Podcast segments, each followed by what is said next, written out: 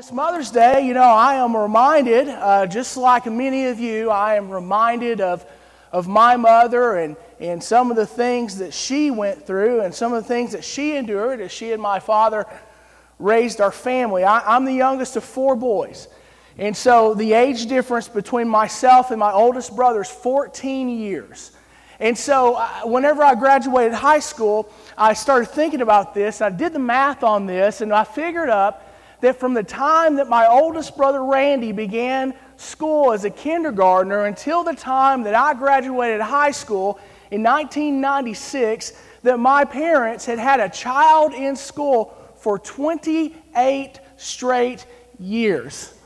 Okay? Those of you that's got a kid graduating high school and you're like, man, like we're transitioning. See, they, they had to transition, but then they had kind of had to stay in the same mode because there was always another one coming up. And so, uh, you know, 28 years, that's a lot of lunches, that's a lot of pencils and folders and paper and, and clothes and socks and shoes. And my mother had the job of making sure that we had all of those things and everything that we needed. She did a great job juggling all that. And she was babysitting early uh, when, I was, uh, when I was very young, three or four years old. She was babysitting while doing all these things, and then she went to nursing school. She worked as a nurse as I got older, and so, uh, so I'm reminded of the sacrifice that she made, just as you're reminded of the sacrifice your mother made.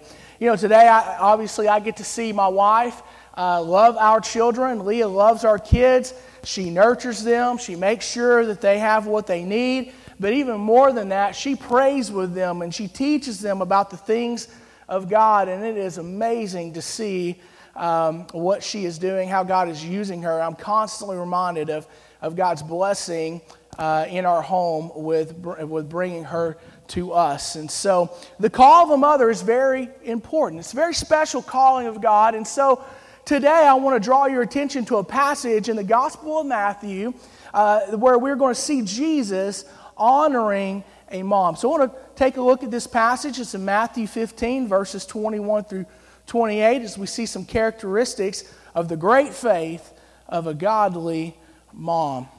Matthew chapter 15, starting in verse 21. When Jesus left there, he withdrew to the area of Tyre and Sidon.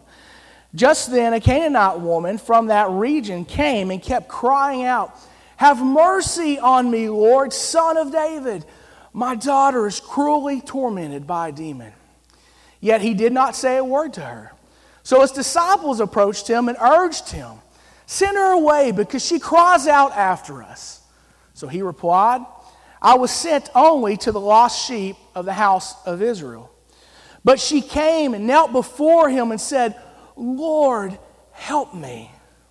He answered, It isn't right to take the children's bread and throw it to their dogs. Yes, Lord, she said. Yet even the dogs eat the crumbs that fall from their master's table. Then Jesus replied to her, Woman, your faith is great. Let it be done for you as you want. And from that moment, her daughter was cured. Father, we pray this morning that as we give you thanks and praise for the ministry of a godly mother and the life of a family, the life of a community, God. Father, we pray that we would see some principles from your word, Father, about what it means to be a faithful disciple of Christ. And Father, may all of us understand what you are saying to us today. In Jesus' name we pray. Amen. So we talk about this great faith the great faith of a godly mother. A person of great faith. See, see, this great faith, when you have a faith like that, it will encourage bold humility. Okay? So that's the first thing. This great faith is going to encourage bold humility. Okay? So if you look at verse 22, it says, Just then a Canaanite woman from that region came in and kept crying out to him and she was saying, Have mercy on me, son of David. So Matthew tells us that she came to Jesus, she approached him, she was bringing her problems to the feet of God. It says that she kept crying out to Jesus. So this is, this is a continual thing. It's not that she knelt and she cried to Jesus, she continued crying out to Jesus. She had no doubt that Jesus had the power to heal and the power to help her. She understood that she was facing a problem that was much bigger than she was. She, she understood that the problem she had went beyond the comforts and the preferences of life. She, she came to Jesus. She told Jesus her problem. It's a, it's a huge problem. She says, My daughter, my daughter, my child is tormented by a demon. She's being overrun with evil in her life. This, this account is also found in the Gospel of Mark in the seventh chapter. And the Gospel of Mark gives us a little detail that Matthew doesn't.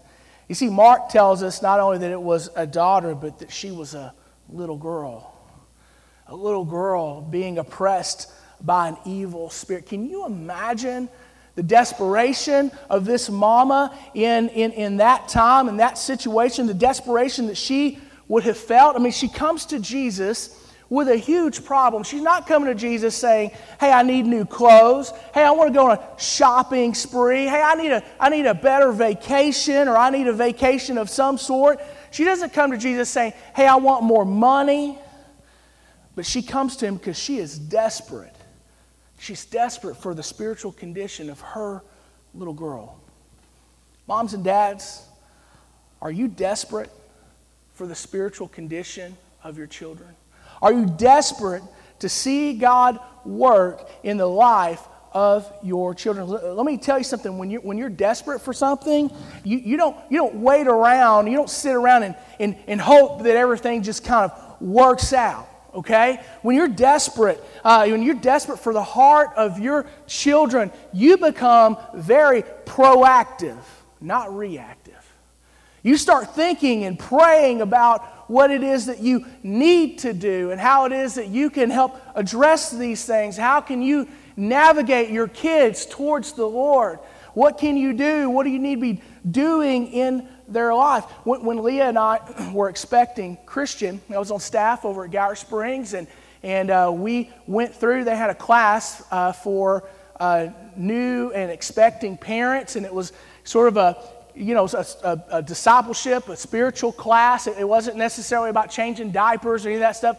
It was about, hey, how do you help your children in their faith, even from, even from the very first moments, from the time that they're babies. And one of the things that they told us in that class is that we needed to be praying for our children. We need to regularly pray for them. We pray for their salvation, pray for their health we pray even now, and even then, we were praying for their future spouse.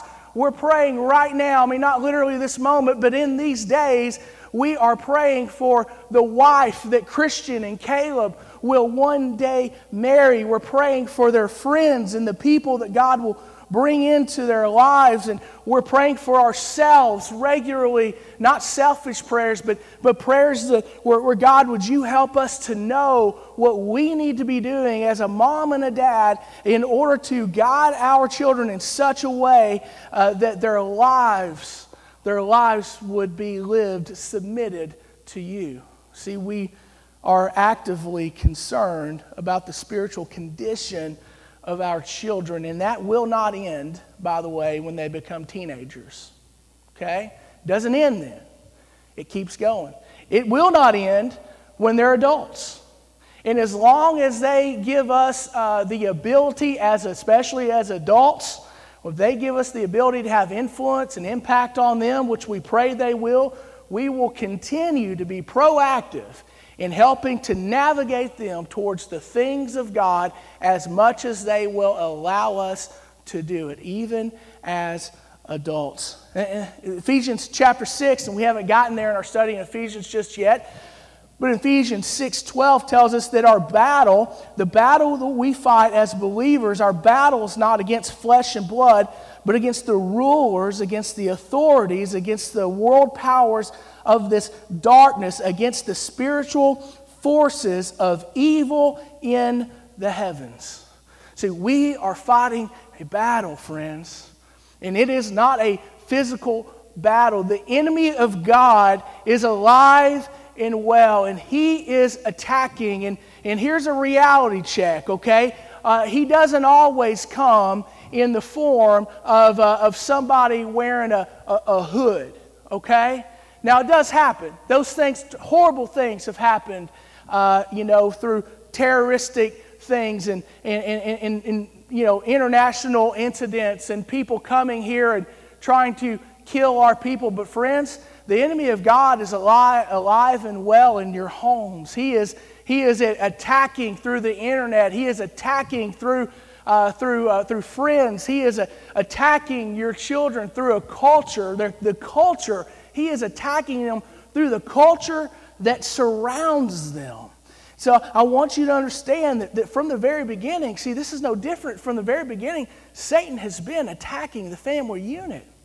Remember what happened with Adam and Eve. What happens in Genesis 3 from the very beginning? Satan comes to Eve and says, Are you sure that God told you that? You can't really believe that. Are you, doesn't this look good? Wouldn't you really rather have this? See, he was attacking the family unit. The fall of man happens because the enemy of God attacked the family unit. You have to understand that today, maybe, maybe more than ever before, the enemy is attacking, and there is a spiritual war for the minds and the hearts of the next generation and of the generations to come. And moms and dads, if you do not realize that, then you have lost the battle already.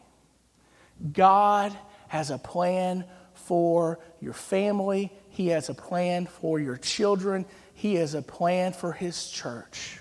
This mama comes to Jesus. She humbles herself before him, pleading with him. Friends, humble yourselves in prayer to God. Pray for your kids and pray for yourselves. Pray for the, the parents in our community. Maybe you're not actively parenting today. Pray for the people that are. Humble yourselves before God in prayer. But also, humble yourselves before God through studying the Word of God. So this woman, she comes boldly because she knew who Jesus was. She says, Son of David. This is a messianic term. Now, this, this tells us that she believed that Jesus was the Jewish Messiah. She knew something about Scripture. She knew something about the Word of God because she knew enough not only to believe here was a man who could heal, but here is the Messiah, the Son of David. You've got to humble yourselves in prayer and humble yourselves in the Word of God. She came boldly because she had a bold belief in God. But I want you also notice that although she came boldly, she did not come arrogantly. She did not come arrogantly. listen, you, can't just waltz your way into God's presence, okay? You, don't just, just uh, swag in on God, okay? You, you, don't, you don't just show up and demand that God uh, do something in your life. Hey, Lord, I deserve better. I deserve this and I deserve that. Hey, you owe me, God. God doesn't owe you anything. He doesn't owe any of us anything. What we deserve, Scripture tells us, is death, hell, and the grave. But praise God that according to His grace, the creator of the universe invites you and me to come into his presence, and he invites us to cast our cares upon him because he cares for us. She didn't show up with some name it and claim it type of verse, you know. Uh, hey, because, you know, if I just believe it enough, you know, that, that anything will happen. That's not what she, that's not what she does. She shows up. Uh, she, she shows up pleading with God. She wasn't demanding that God heal her daughter. She was pleading for God to heal her daughter. And that's when she, she calls him son of David. Uh, she believed in, in the Messiah of God. She knew that this is who Jesus was. You see, she came to Jesus because she believed in the power of Jesus and the power that Jesus had to spiritually heal her daughter. Friends, if you're not concerned for what God wants for your family, for your, for your marriage, your kids, your grandkids, if you're not concerned about that, and you're not proactive in that. What does that say about what you really believe? oh, I'll just wait and we'll just let them figure it out. I sure hope they choose Jesus one day, but I don't want to pry.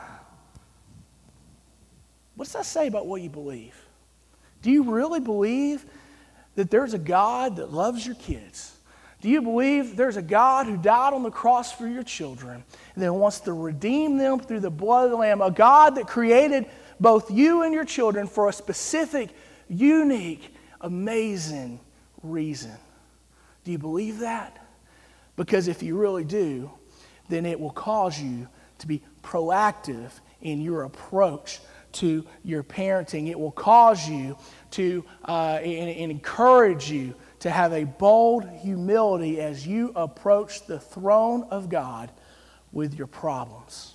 It also it encourages you, but it will also uh, cause you to endure the complications. See, the great faith it encourages, but it also endures the complications of life. Verse 25, 27 we see she's pleading. She says, Lord, help me. And then Jesus has this interaction with her about, uh, about the children and the dogs, and, and we'll talk about that here in a minute. But her response is, Yet even the dogs eat the crumbs that fall from their master's table. You see, see great faith, real faith, it does not give up, it does not quit. In order to understand this passage and really in its full context, you kind of got to know what's happening and going on here. So, Scripture teaches us, and we see at the beginning of the passage, that Jesus withdraws, and he, where, where he was was Jerusalem in Israel.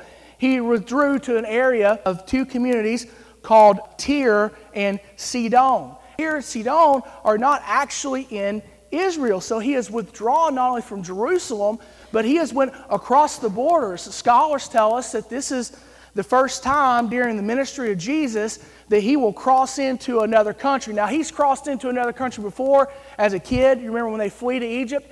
But since his ministry has begun, then this is the first time that he crosses into another country. He goes outside of the territory of Israel. Uh, and, and, and Sidon, if this helps you, if you're visual like me, that is right where Beirut, Lebanon is today. It's just about 12 miles or so north of the Israel Lebanon border. And so Jesus and his disciples have retreated up there. This was an area that was populated, but obviously it's not in Israel. It was populated by Gentiles. If you don't know what a Gentile is, that's just a generic name for anybody who's not a Jew. Okay?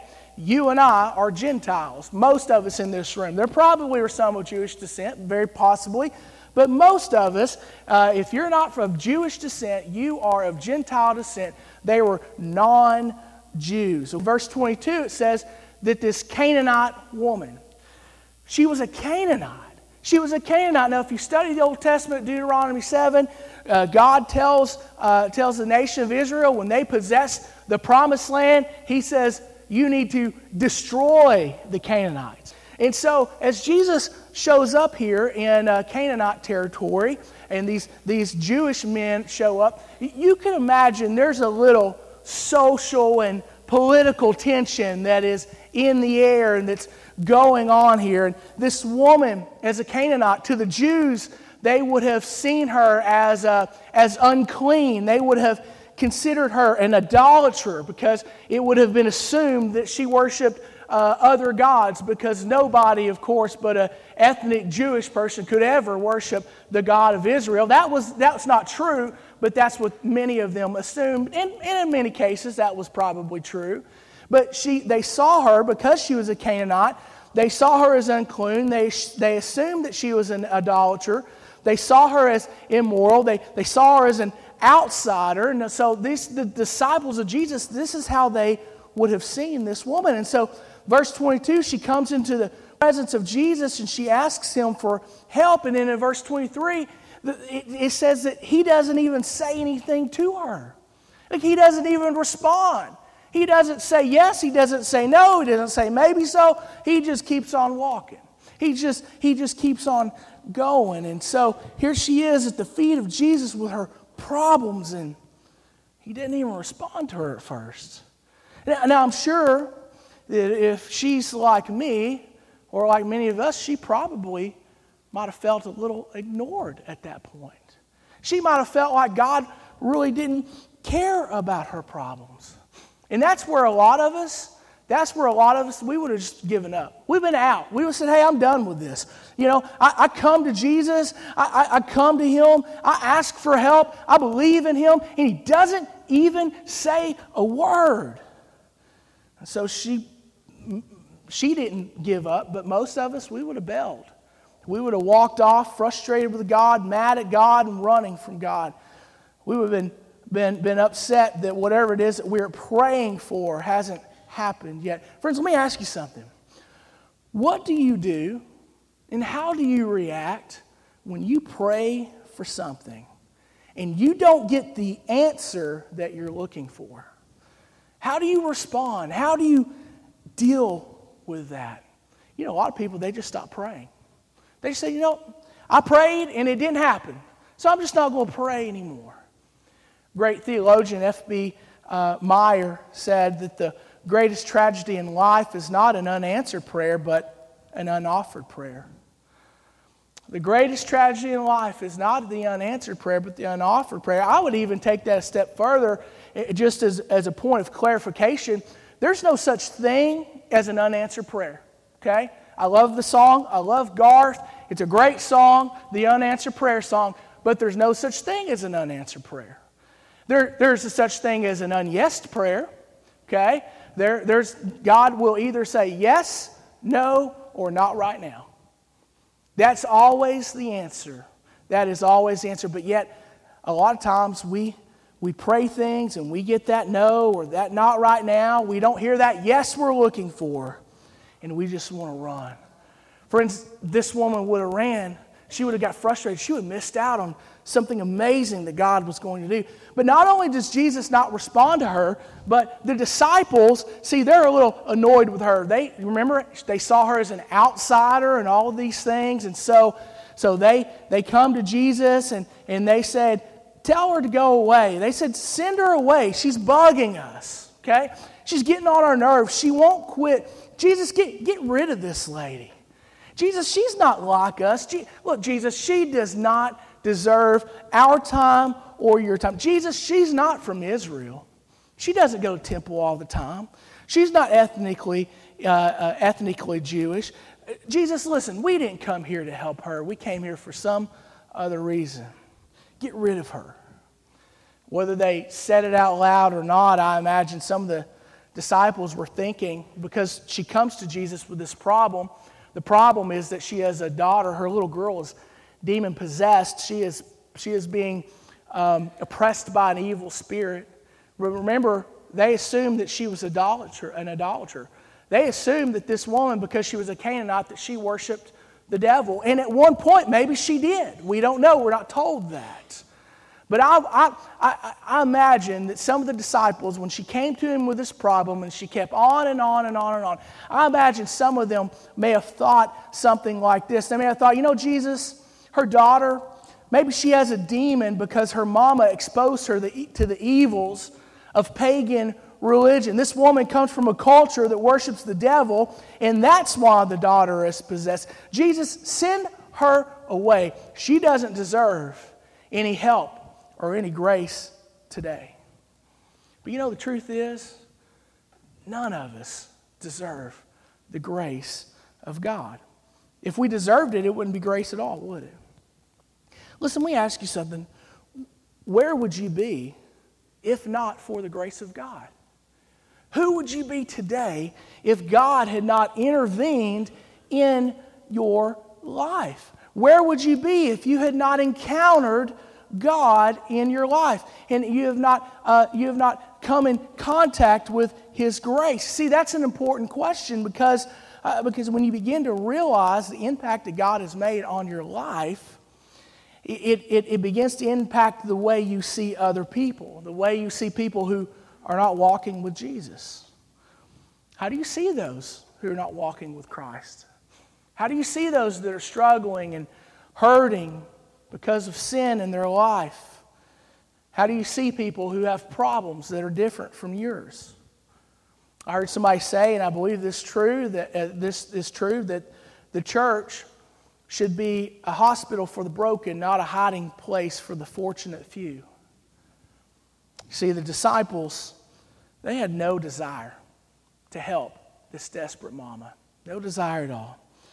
And so let's, let's go on. She comes to Jesus. She's pleading with Jesus. She's doing the right thing, mind you. She's pleading with Jesus to heal her daughter. Jesus doesn't respond. And then the disciples jump in and say, Tell her to go away. She's annoying us. And then Jesus finally says something to her, but it's not really what, he, what she was expecting. He basically tells her, he says that he was sent to the lost sheep of Israel. And that implies that it, it, the implication there may have, it may have been implied or assumed in that, that, that he was not going to help her because she wasn't Jewish. There's another complication. You know, wall after wall she's hitting, but she keeps on and she keeps on. What does she do? She continues and she says, But Lord, help me. It says she knelt down and cried, Lord, help me. She's not giving up. She's persistently pleading with God. She is faced with complication after complication after complication and still does not give up on seeing God work in the life of her little girl. Moms and dads, I want to encourage you not to give up on the work of God in the life of your kids. I want to encourage you to be persistent. But then Jesus does something else. He says something else that could be taken as just quite honestly kind of offensive. He, he, he calls her a dog. Okay? Now, I want you to understand 2,000 years ago, that was about as popular as it is today.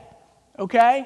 That was, that was not popular in those days. He, he answered, he said, he said, after she says, But Lord, help me, I'm begging you. He says, It isn't right to take the children's bread and throw it to their dogs. Now, in its context and in that culture, they would have understood that maybe a little differently than we hear it today. It still was real harsh, maybe not quite as harsh because, uh, because the children, uh, that represents the people of Israel, and then the dogs, which really, it really, if you look at that word in the Greek, it, it really means puppy or little dog, uh, which is still kind of offensive, but not quite as bad, I guess. Um, but that represents the people who are non Jewish. And so people say, well, why did he, why did he say this? And why, why, would he, why would he say this? That this woman comes to him. She's humble. She believes that, that he can heal, and, and he ignores her. And then she keeps on, and she's still persistent. She's praying persistently, just like we're taught to in Scripture. And then he calls her a dog. Why would he do this? Some say that he was testing her faith, that he wanted to see what she would say. I say that Jesus knew what she would say. I believe that, that Jesus said this to her so that other people could see what great faith looks like. That, that for people, maybe even uh, not only here today, but probably somewhere else today, there's somebody else preaching this passage that, that today we could see what the faith of a devoted mother looks like. See, Jesus knows everything. You can't fool him, he knows what's in your heart. He says this because he knew what she would say. You see, I always say that, um, you know, if you squeeze something hard enough, that what is on the inside will be forced out. And so Jesus spiritually was squeezing her. Can you imagine what it would be like if some religious leader today said that to somebody? I mean, even if it was Jesus in the flesh, he comes back, and you know, there's media everywhere, and, and, and at that point, there wouldn't have just been crowds. Everybody would have had their cell phones, you know, if it happens today. Can you imagine if there was a little recording of Jesus saying that to somebody, calling this woman, referring to her in her culture as a dog? I mean, people would have been, they would have, you would have heard things like, How dare you say that to me? I am so offended. I've never been talked to like that. i I, am not going to take this from you or from anybody else. Hey, I'm going to sue. You know, it would have been, you know, Whoopi and all the ladies on The View would be ranting and raving about it and the talk, okay? Oprah would have to chime in at some point, right? You just imagine the, the, the hysteria and the spectacle that the response to that would be today. But what does she do?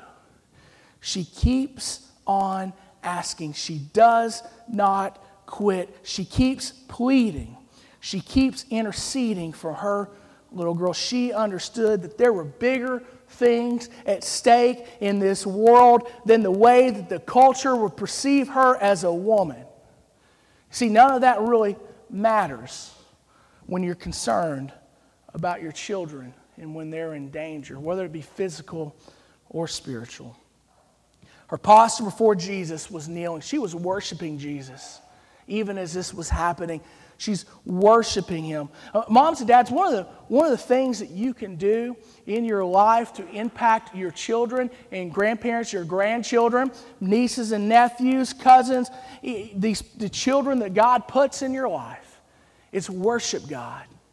Worship God, not just here at church, worship God in your home, worship God in the car. Worship God and worship God with your children because they're going to see that. And God's going to use that in their life as they learn what it means to worship the Lord. He said, Is it right to take the children's bread and throw it to their dogs? And she says, Yet the dogs, even the dogs, eat the crumbs that fall from their master's table. You know, at our house, we're dog people. Some people are cat people, some people are dog people. Some of you try to do both. You're just kidding yourselves, okay? Um, you're one or the other, right? We're dog people at our house, and we have our, if you've been to our house and ever hung out over there, you've met our dog, little Rusty. Rusty Campbell, he is, uh, he'll be 10 years old next month. We've had him for 10 years. We had Rusty before we had our kids. And so Rusty, he goes a lot of places with us. He, I could tell you a lot of funny stories about Rusty. Maybe one day I will. But one of the things about Rusty is he's just like any other dog. See, when we're eating, if you come to our house and you eat at our table, you're going to find Rusty. He might be circling the table, but if he can, he'll kind of get underneath the table so he's got a shot at anything that drops on the ground. He's waiting for a crumb or a or a piece of food, hopefully, maybe even a little piece of meat to drop down on the ground. And if it does, man, he's going to scoop it up. He's going to eat it. You ought to see him when, when, when these things drop to the ground, his, his face lights up and his little, his little tail wags. And he gets over there and he, he gets that food, and you can see the joy in his face. Because the reality is, is that the crumbs from our table, I'm just guessing, I've never actually compared the two, but I'm guessing that the crumbs that come off of our table taste a little better than that old dog food that he eats every day. Right? See, Scripture tells us that one day, if you're a believer in Christ, you will sit at the banqueting table of God. But yet, we are also shown in Scripture the principle that none of us are worthy to sit at that banqueting table. In fact, we're not even worthy to patrol the floor under the table looking for his scraps. But the truth is, is that the scraps of God's grace is way better than anything else that you could get to or experience on this earth. Great faith begs God for the crumbs of his grace. You remember how Jesus taught us to pray? Matthew 7, he says, Pray without ceasing. Luke 11, he says, Knock and the door will be open, ask and, and you shall receive, seek and you will find. Actually, if you read that in its original language, let me tell you what the proper literal definition is. And it's implied in the English version, but you don't see it as clearly in the English. The act, how it's actually written in the Greek in Luke 11 is keep asking and you will find. Keep knocking and the door will be open. Keep seeking and you will find. Ask and it'll be delivered. The faith of a devoted mom, the great faith of a godly mom, will encourage, it will endure, and it will affect. it'll affect others. And, and as a mom or a dad, you're hoping and praying that that will be your children. Look at Jesus' response. He says, he says, Woman, your faith is great. Let it be done for you as you want. And from that moment, her daughter was cured. See, she sought the face of God. She endured complications, tragedies, disheartening things, but she did not give up on God. And God used that to have an internal, eternal impact to affect her daughter in a spiritual way, to see God's blessing upon her life. You know something that's interesting about this? This woman of great faith, Jesus says, You're a woman of great faith. Her name is not even given in Scripture, neither in Matthew or Mark. We don't even know her name. She is an unknown hero. She's an unlikely woman in an unlikely place. Moms, you are unknown heroes. You want God to work in the life of your children? Model this as a mother, as a father. Model this as a believer and see God working in the lives of those around you. Moms and dads, church family, the question really is what kind of faith do you have? And what kind of faith are you going to have? Jesus says, Woman, go home, for you have great faith. Let it be done as you want. Your daughter is healed. That, my friends, that is great faith, and that is the kind of faith that I want to have. Let's pray.